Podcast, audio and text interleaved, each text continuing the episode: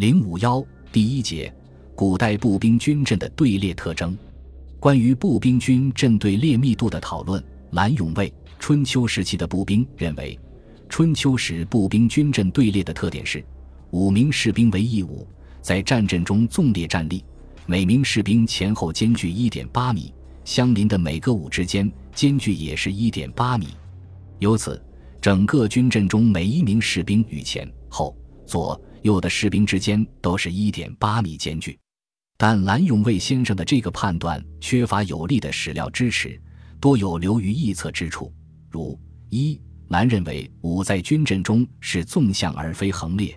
但没有给出这种推论的依据。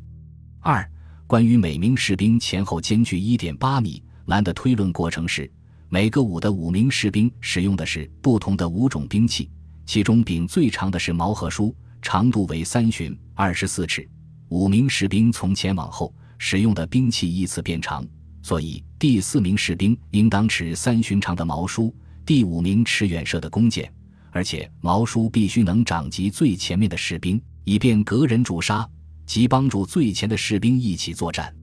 所以第一到第四名士兵的距离应是3旬长，由此每一名士兵之间距离为1旬 1.84 米。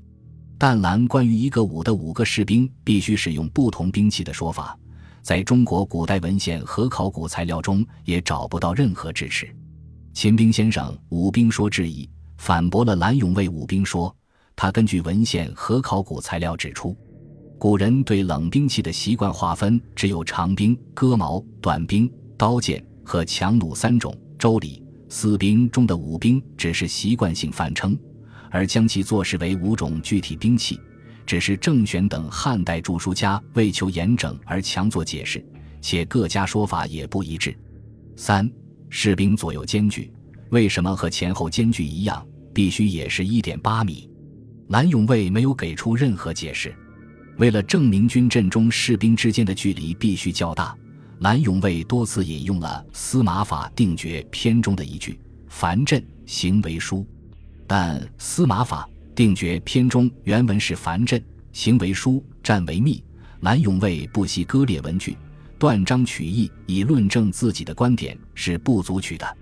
本书认为冷兵器时代步兵军阵的特征是队列严密而非疏散，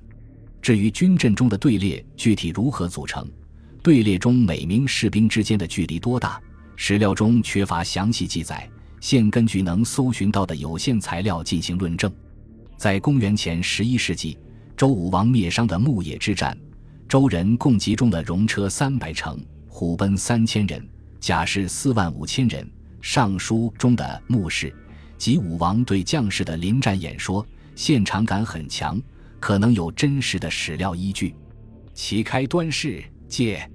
我有帮种军御士司徒、司邓、司空、亚吕、师士、千夫长、百夫长、及雍、蜀、羌、柔、威、卢、彭、仆人，称尔戈、比尔干、利尔毛与其士。武王先隶属自己的部下军官及同盟军，要求他们列成临阵战斗队形，其中值得注意的是比尔干一句，据经学家注释，干是盾牌，比是连接之意，士兵作战靠盾牌提供保护，所以盾牌之间要尽量紧密，不留缝隙。商周网友书名比干，说明这种战术动作在当时很普遍，并非周人或周武王的独创。秦代军阵的队列可以从秦陵兵马俑军阵中获得较具体的认识。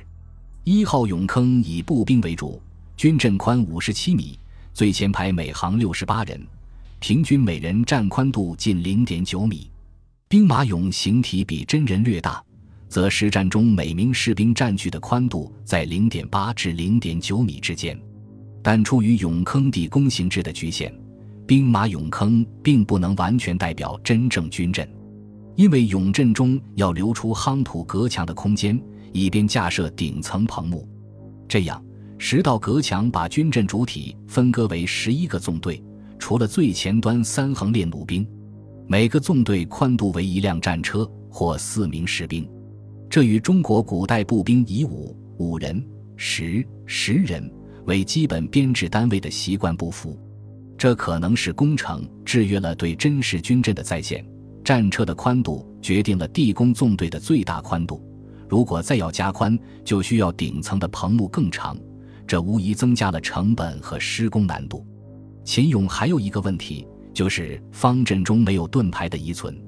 江陵睡虎地出土的秦律中盾和甲都是违法者缴纳罚款的计量单位，说明秦军中不应缺乏盾牌，但秦俑中为何没有装备盾牌却不太容易解释。从战国到汉代的兵书中也多有强调布阵必须密集严整的原则。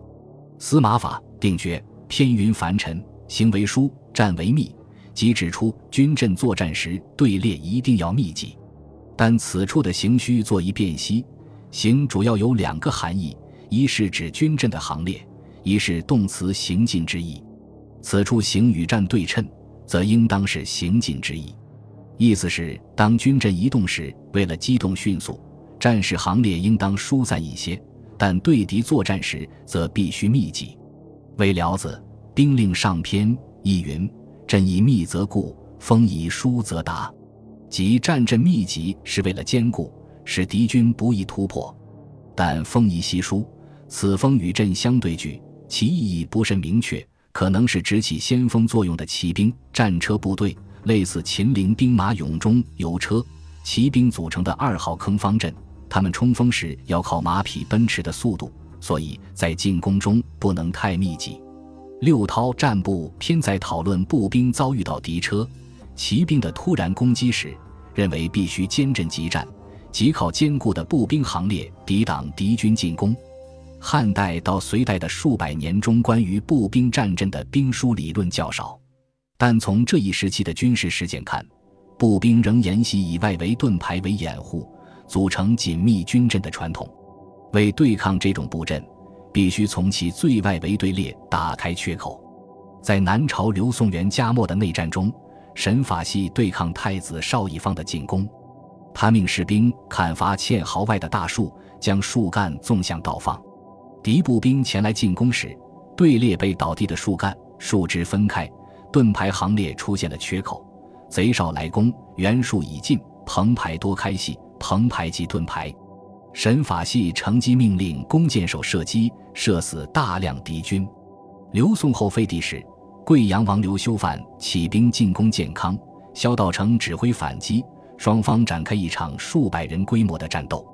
萧道成部下的三旗射手700人，引强命中，战斗力很强，修范军展开进攻时皆推水而前。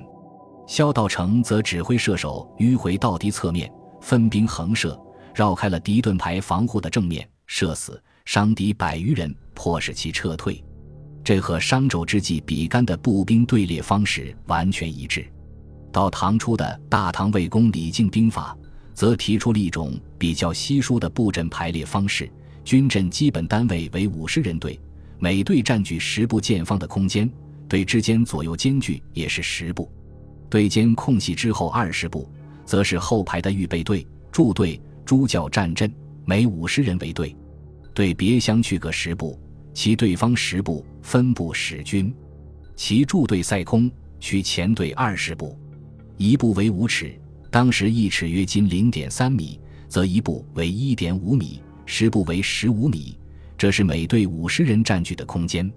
至于每队的队列，诸每队部立，第一立对头，居前引战，第二立执其一人，以次立，左欠其在左次立，右欠其在右次立。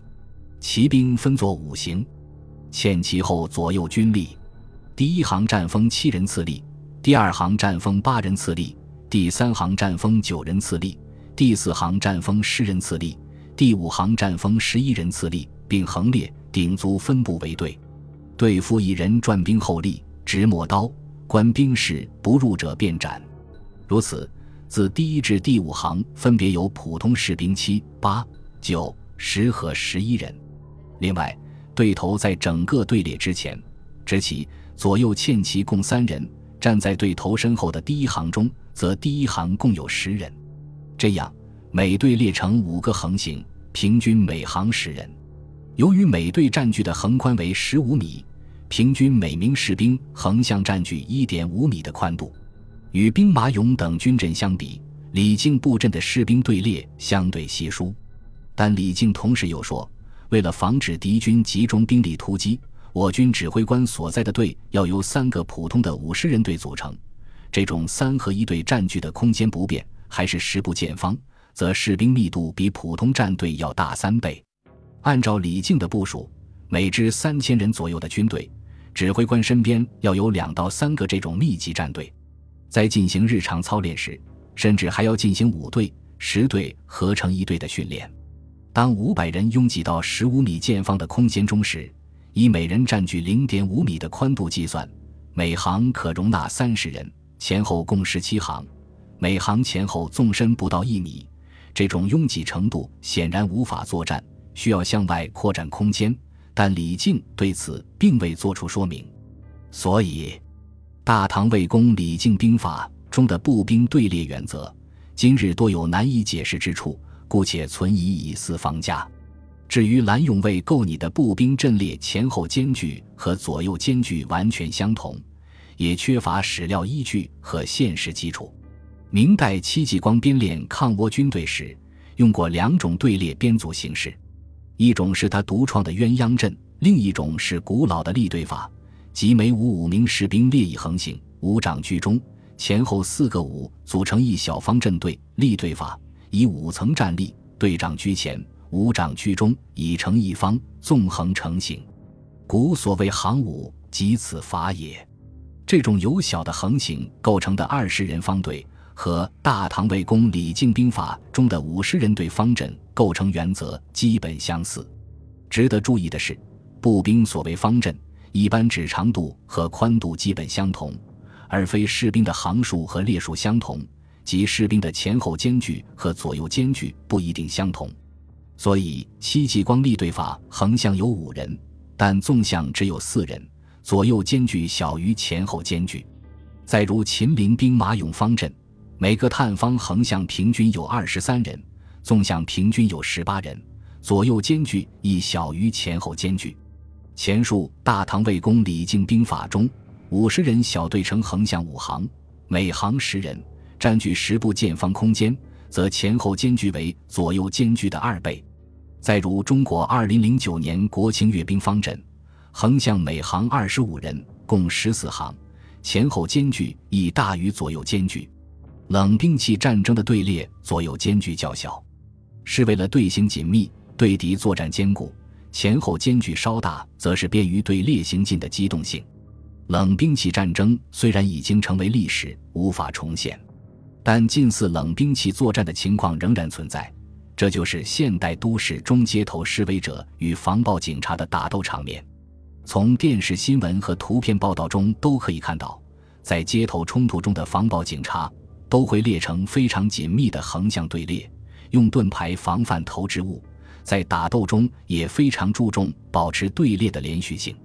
这都是冷兵器战争的基本作战原则。本集播放完毕，感谢您的收听，喜欢请订阅加关注，主页有更多精彩内容。